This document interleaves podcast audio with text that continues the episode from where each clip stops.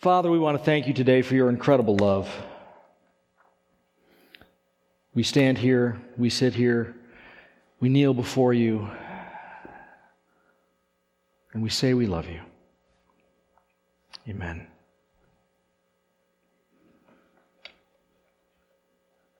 It is Memorial Weekend, and if you have served in the uniformed services, Army, Marines,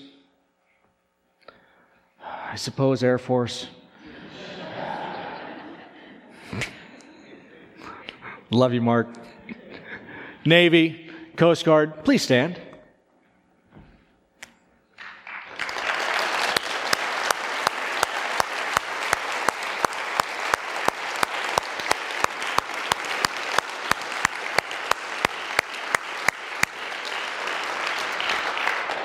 Thank you for your service, and thank you for the services of those who did not come home.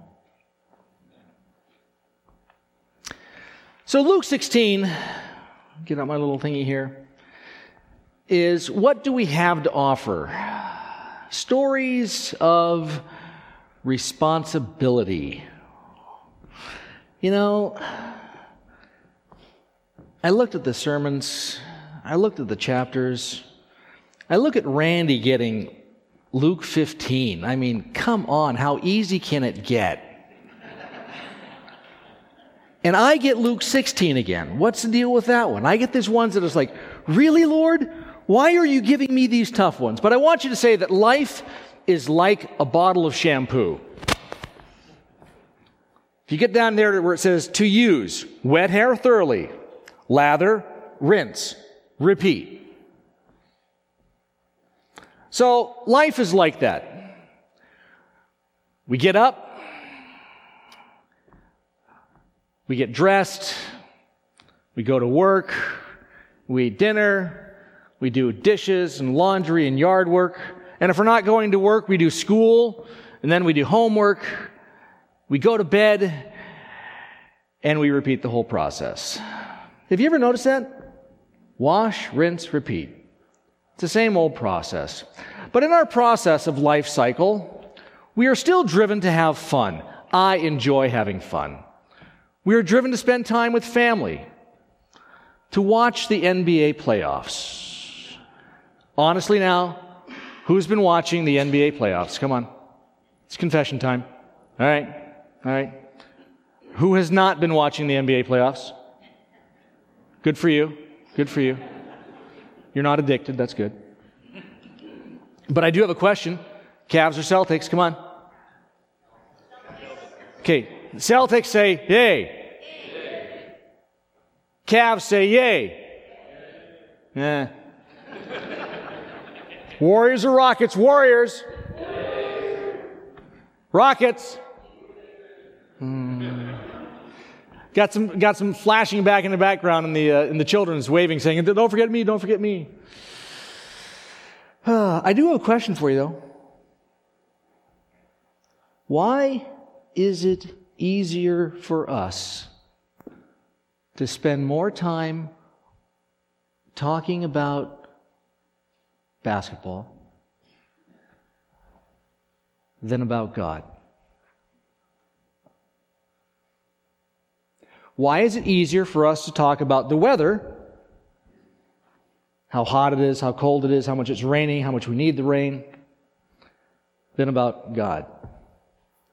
Why is it easier for us to spend more time talking about what Trump is doing, what Trump isn't doing, what Brown is doing, what Brown isn't doing, than for us to talk about God?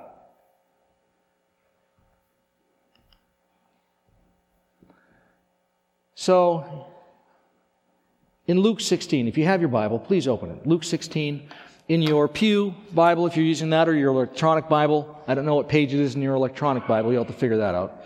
Pew Bible, page 740. We have the parable of the shrewd manager. And Jesus told his disciples, there was a rich man whose manager was accused of wasting his possessions. So he called him in and asked him, What is this I hear about you? Give an account of your management, because you cannot be manager any longer. The manager said to himself, what shall I do now? My master is taking away my job. I'm not strong enough to dig, and I was too ashamed to beg. I know what I'll do. When I lose my job here, people will welcome me into their houses. So he called each one of his master's debtors, and he said the first, how much do you owe the master? 800 gallons of olive oil, he replied. The master told him, take your bill quickly, make it 400. It said to the second, how much do you owe? 1,000 bushels of wheat. And he replied, and he told him, take your bill, make it 800. The master commended the dishonest manager, for he acted surely. For the people of this world are more shrewd in dealing with their own kind than people of the light. I tell you, use worldly wealth to gain friends for yourselves, so that when it is gone, you will be welcomed into eternal dwellings.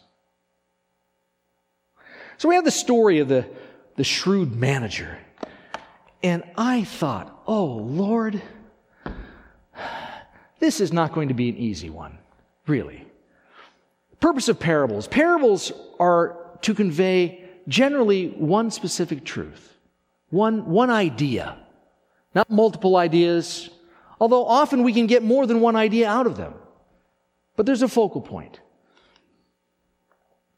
So, we have this. We have God as the master. We have the unjust servant as who? Israel. We have the duty. What is the duty of the unjust manager? The duty of any manager is to attend to the master's business. So, we have the master, God, the God creator, God the Savior. Again, we have the unjust Israel. And the duty of Israel was to share God's love. Unfortunately, they kind of maintained an air of superiority. I'm better than you. I'm smarter than you. I know more things than you. We're special. You're not. We move on to the rich man and Lazarus. Same chapter. There was a rich man who was dressed in fine purple and fine linen and lived in luxury every day. At his gates was laid a beggar named Lazarus, covered with sores and longing to eat what fell from the rich man's table. Even dogs came and licked his wounds, sores. The time came when the beggar died, and the angels carried him to Abraham's side. And the rich man also died and was buried. In hell, where he was in torment, he looked up at Abraham far away, with Lazarus by his side. And he called to him, Father Abraham, have pity on me. Send Lazarus to dip his finger, the tip of his finger in the cool water, and cool my tongue, because I am tormented in the flames. And Adam replied, My son, remember in your lifetime you received good things, while Lazarus received bad things. But now he is comforted here, and you are in agony. And besides, this, between us is a great chasm has been fixed, so that those who want to go from here to there cannot, and nor can anyone cross over from there to us. He said, I beg you, Father, send Lazarus to my father's house, for I have 5 brothers. Let him warn them, so that they will not come to this place of torment. And Abraham replied, They have Moses and the prophets. Let them listen to them. No, Father Abraham, but if someone will come from the dead, they will repent. And he said to them, If they do not listen to Moses and the prophets, they will not be convinced, even if someone comes from the dead. What does Lazarus represent? Those who struggle in the world, the orphans, the widows, the aliens. What does a rich man represent? Those who have something to offer, but withhold their gifts. Israel. What's the issue? The issue here is the rich man could have changed Lazarus' life, but he didn't. He chose not to. What does the rich man want? He wants, have mercy, let Lazarus dip his finger in the water. I remember singing that in high school. Dip your finger in the water, come and cool my tongue, because I'm tormented in the flames. Anyone ever sing that in high school? Or so-and-so. Send Lazarus to my family. They'll listen to him. And God says, they have the law and prophets. They have everything they need. They're just not willing to pay attention to it. What does the Bible say.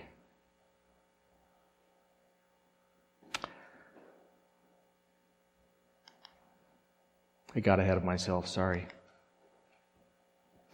So in Luke 16, we have two parables dealing with basically the same thing.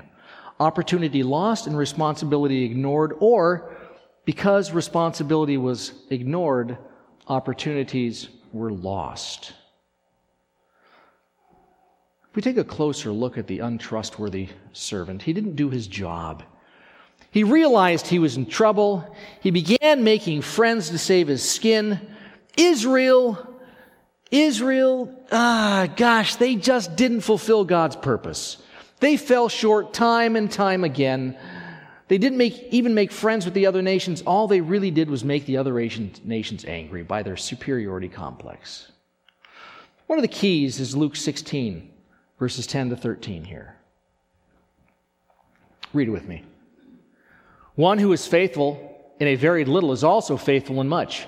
And one who is dishonest in very little is also dishonest in much. If then you have not been faithful in the unrighteous wealth, who will entrust you with true riches? And if you have not been faithful in that which is another's, who will give you that which is your own? No servant can serve two masters, for either he will hate the one and love the other, or he will be devoted to the one and despise the other. You cannot serve both God and money. Do you remember what Israel was supposed to do? Israel was supposed to share God's love. What image of love were they supposed to portray? It was illustrated in our children's story. It was illustrated in the song. Exodus 34. The Lord passed before him, proclaiming, the Lord, a God merciful and gracious, slow to anger, abounding in steadfast love and faithfulness, keeping steadfast love for thousands, forgiving iniquity and trespasses and sin, and who will by no means clear the guilty, visiting the iniquity of the fathers and the children of the third and fourth generations. A God of justice. What about Psalm 145? We have, the Lord upholds all who are falling down and raises up those who are bowed down. The eyes of all look on you, and you give them their food in due season. You open your hand and satisfy the desire of every living thing. The Lord is righteous in all his ways and kind in all his works. This was the image of God that Israel was supposed to share. But if that's the image that they were supposed to share, what was their responsibility now? All right, so their responsibility was a little bit different. Similar, but different. Not intellectual information, not just words. So, with my kids, this thing does not work behind my back. I have to remember that. Should fix that. My kids. I taught them never trash talk anyone in sports who cannot completely destroy you. Did you get that? You are only allowed to trash talk people that are going to be able to kick your butt. If they're worse than you, don't trash talk them. If they want to trash talk you, well, whatever.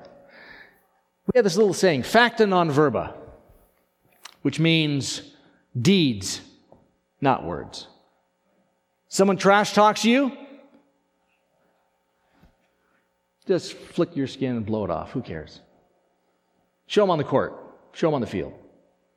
Deeds, not words. Israel was supposed to show some stuff, but they didn't. If the shrewd manager is telling us about what God is like, Israel is telling us about what they're supposed to be doing. And what was Israel's responsibility? In Deuteronomy 10, for the Lord your God is a God of gods and Lord of lords, the great, the mighty, the awesome God, who is not partial and takes no bribe. Ooh. He executes justice for the fatherless and the widow, and he loves the sojourner and gives him food and clothing. And in Psalm 68, Sing to God, sing praises to His name, extol Him who rides in the clouds, rejoice before Him, His name is the Lord. A father to the fatherless, a defender of widows, is the God in His holy dwelling. God sets the lonely in families, He leads out the prisoners with singing, but the rebellious live in a sun-scorched land. What was Israel's responsibility? Micah 6.8. I love Micah 6.8. Remember that song? We sang that. Remember that? He has shown thee, O man, what is good, and what doth the Lord require of thee, but to do justly, and to love mercy, and to walk humbly with thy God. This, in fact, is Paradise Adventist Academy mission statement. He has shown thee, O man, what is good, and what does the Lord require of you? To act justly, to love mercy, and to walk humbly with God. Now, we have to contrast this to the gods of the other nations, the gods of the Palestine, Molech. Who in the world was Molech? Who was Asherah? Who was Baal? Well, not really nice people. The gods at that time were not really good people. In fact, basically they were glorified humans full of emotions. All the bad ones, mainly lust, hunger, spite, greed. These gods were to be feared, and these gods were to be appeased. So we have Molech, a male god. His consort was Asherah. And one of the highest forms of worship for Molech was child sacrifice. They would take their child, and the altar of Molech, they had a fire, big bronze things, they evidently was a round structure, and they'd build this fire, and the arms would superheat. And then they'd take the babies, and they'd drop the babies on these arms and sacrifice them.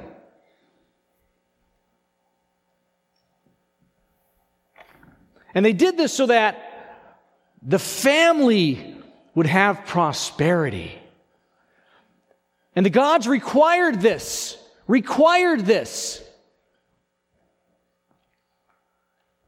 And God says that is a detestable thing. The worship of Molech was part of the fertility cults, temple prostitutes. Asherah, the female god of fertility and war, temple prostitutes. And the Baals, which literally mean Lord. The Baals are generally, if it talks about a Baal, it's any of those gods other than Yahweh.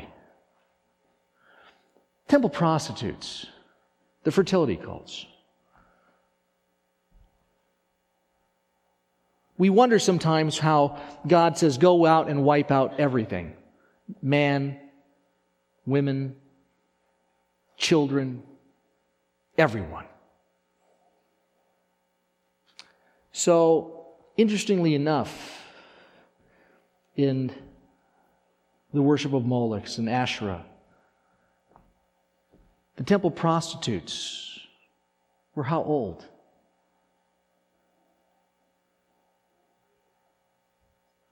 They were children. They would take their young girls to the temple to serve as prostitutes until they began menstruating. Little kids. Little kids. Male and female.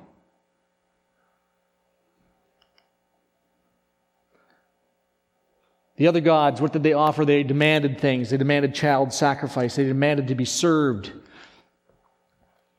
They were local gods who fought each other. They were the result of some cosmic battle in which the god who was destroyed, his blood dropped, and where the blood dropped, that god was the god of that region, which is why they all had their individual gods. And what did Israel have to offer? Israel had to offer a god of love. Jeremiah 31, the Lord appeared to us in the past, saying, I have loved you with an everlasting love. I have drawn you with loving kindness. a God of creation. In the beginning, God created. A God who defends the weak, as we've read already. What did Israel have to offer? A God who came to serve and to save. Surely He took up our pain and bore our suffering, and yet we considered Him punished by God, stricken by Him and afflicted. But He was pierced for our transgressions. He was crushed for our iniquities. The punishment that brought us peace was upon Him, and by His wounds we are healed. That's the God that Israel was to portray in comparison to the God that said, bring your oldest child, put him on the altar and burn him.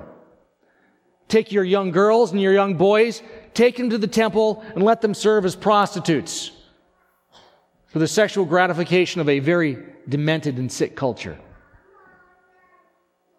And yet somehow Israel was not able to do this. What did they do? In Isaiah 1, see how the faithful city has become a prostitute? She was once full of justice. Righteousness used to dwell in her, but now murderers. Your silver has become dross. Your choice wine is diluted with water. Your rulers are rebels, partners with thieves. They all love bribes. They chase after gifts. They do not defend the cause of the fatherless. The case of the widow does not come before them. In Jeremiah, among my people are the wicked, who lie in wait like men who snare birds, like those who set traps to catch people. Like cages full of birds, their houses are full of deceit. They have become rich and powerful. They have grown fat and sleek. Their evil deeds have no limit. They do not seek justice. They do not promote the case of the fatherless. They do not defend the cause of the poor. So what does it matter? So what?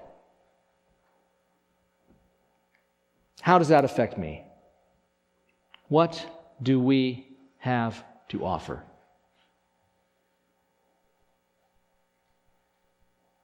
What we have to offer is God who holds our hand and guides us through the pitfalls of life.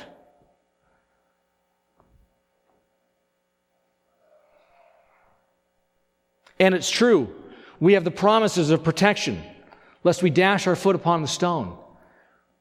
And yet this church, I know of tragedy. And sometimes the foot gets dashed on the stone. But we still hang on to God.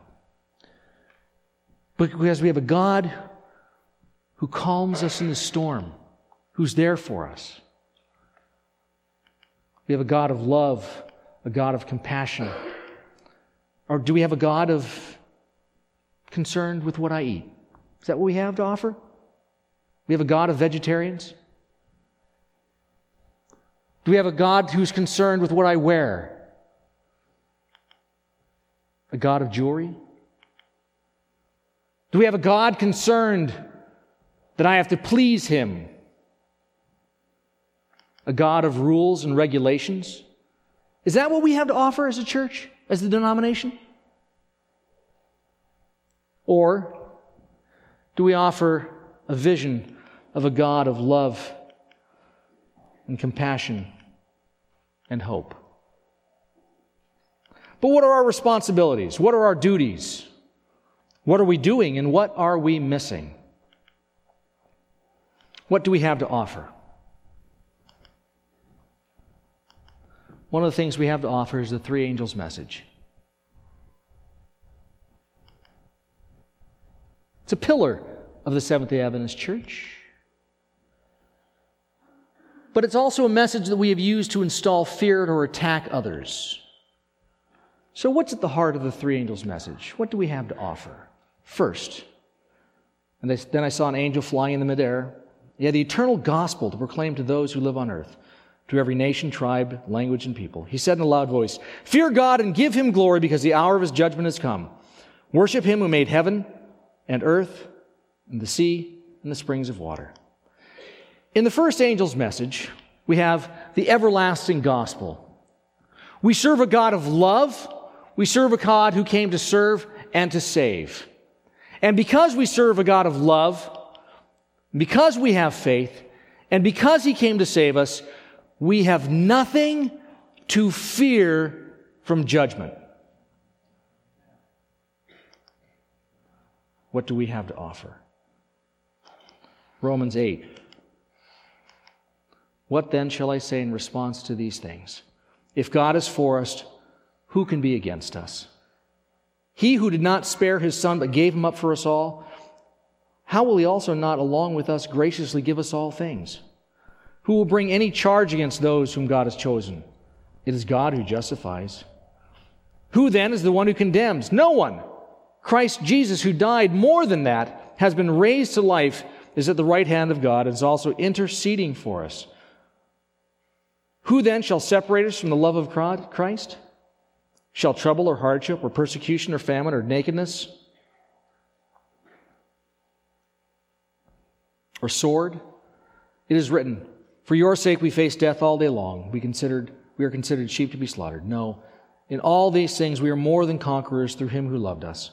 For I am convinced that neither life nor death, neither angels nor demons, nor the present nor the future, nor any powers, neither height nor depth, nor anything else in all of creation will be able to separate us from the love of God in Christ. That's the first angel's message right there. That's one of the things we have to offer. Second angel. Fallen is Babylon the Great, which made all the nations drink of the maddening wine of her adulteries. Basically, the system of this world has failed. The devil has failed. It has been destroyed. Whether I suffer or not, whether I have trouble or not, Christ has won. In the second angel's message, there is a message of the self-serving, warning of power-hungry, money-grabbing, me-first people, saying that system is broken. And if you buy into that system or any of those systems, it will drive you crazy and you will lose. But there's an alternative to that system. Jesus. If we have bought into Jesus, then we have nothing to fear that Babylon has fallen. And the third angel, what do we have to offer? A third angel followed them and said in a loud voice, if anyone worship the beast and his image and receives its mark in their foreheads or in their hands, they too will drink of the wine of God's fury, which has been poured full strength into the wrath of his cup, or cup of his wrath. And they will be tormented with burning sulfur in the presence of the holy angels and of the Lamb. And the smoke of the torment will go up forever and ever. And there will be no rest for them day or night, for those who worship the beast or his image, or for anyone who receives his mark. And the third angel. If you focus on the wrong things, you're going to lose. If you buy into a fallen system, it will mark your thoughts and your heart. If that is where your hope is, in power and money and control, you will lose. So what do we have to offer? There's a song. It says, the cross is the final word. It's wrong. It's a good song. It's wrong. The cross alone is not the final word, because the cross alone is just an instrument of torture. The cross and the empty tomb, that's the final word. So what do we have to offer? The heart of the three angels' message is that the cross and the empty tomb have the final word. A word of love, a God who came to serve and to save, a word of compassion, a God who calls us to serve, and a word of hope, a God who brings us hope. And in Luke 16, in these two passages, Christ is saying, what were you doing?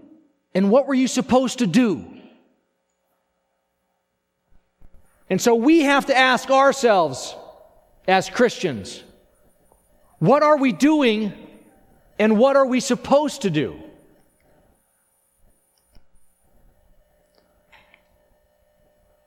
We are called to show the world a God of love,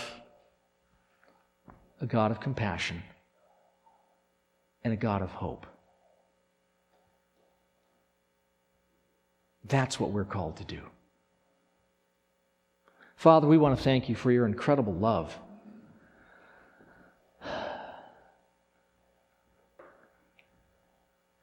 We struggle. We hurt. We wonder. We trust. And we hope. Help us to share your love, your compassion, and your hope in all that we do. And all the people said,